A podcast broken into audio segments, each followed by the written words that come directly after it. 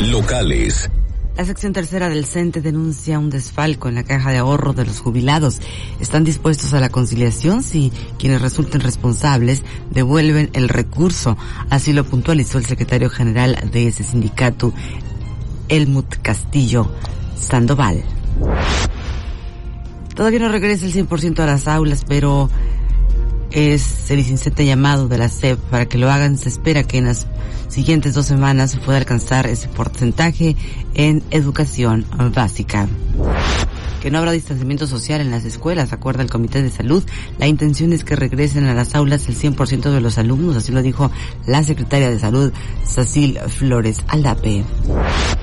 Será el próximo 2024 cuando Los Cabos cuente con un distrito electoral más de seis, pasaremos a tener siete y eso permitirá tener una mayor representatividad en el Congreso Estatal. Así lo dio a conocer Jesús Flores Romero, representante del Consejo Estatal Electoral por el Partido Revolucionario Institucional. Los Cabos se encuentra dentro de los destinos favoritos del turismo de Estados Unidos en la Semana Santa. Esos datos los dio a conocer un estudio realizado por Allianz Travel, quien lo comentó la coordinadora de comunicación de esa agencia, Pamela Villa. A partir del 28 de marzo funcionará el sistema del INE Ubica tu casilla.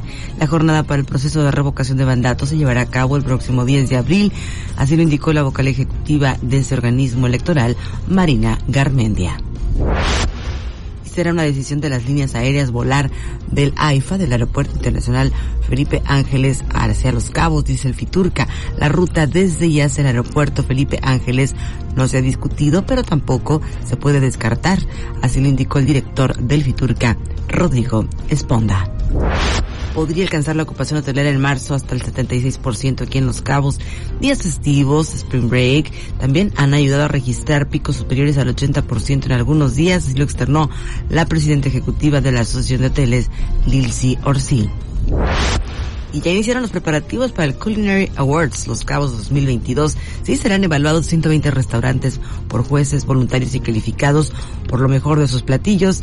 Así lo afirmó uno de los integrantes del comité organizador, Renato Mendoza.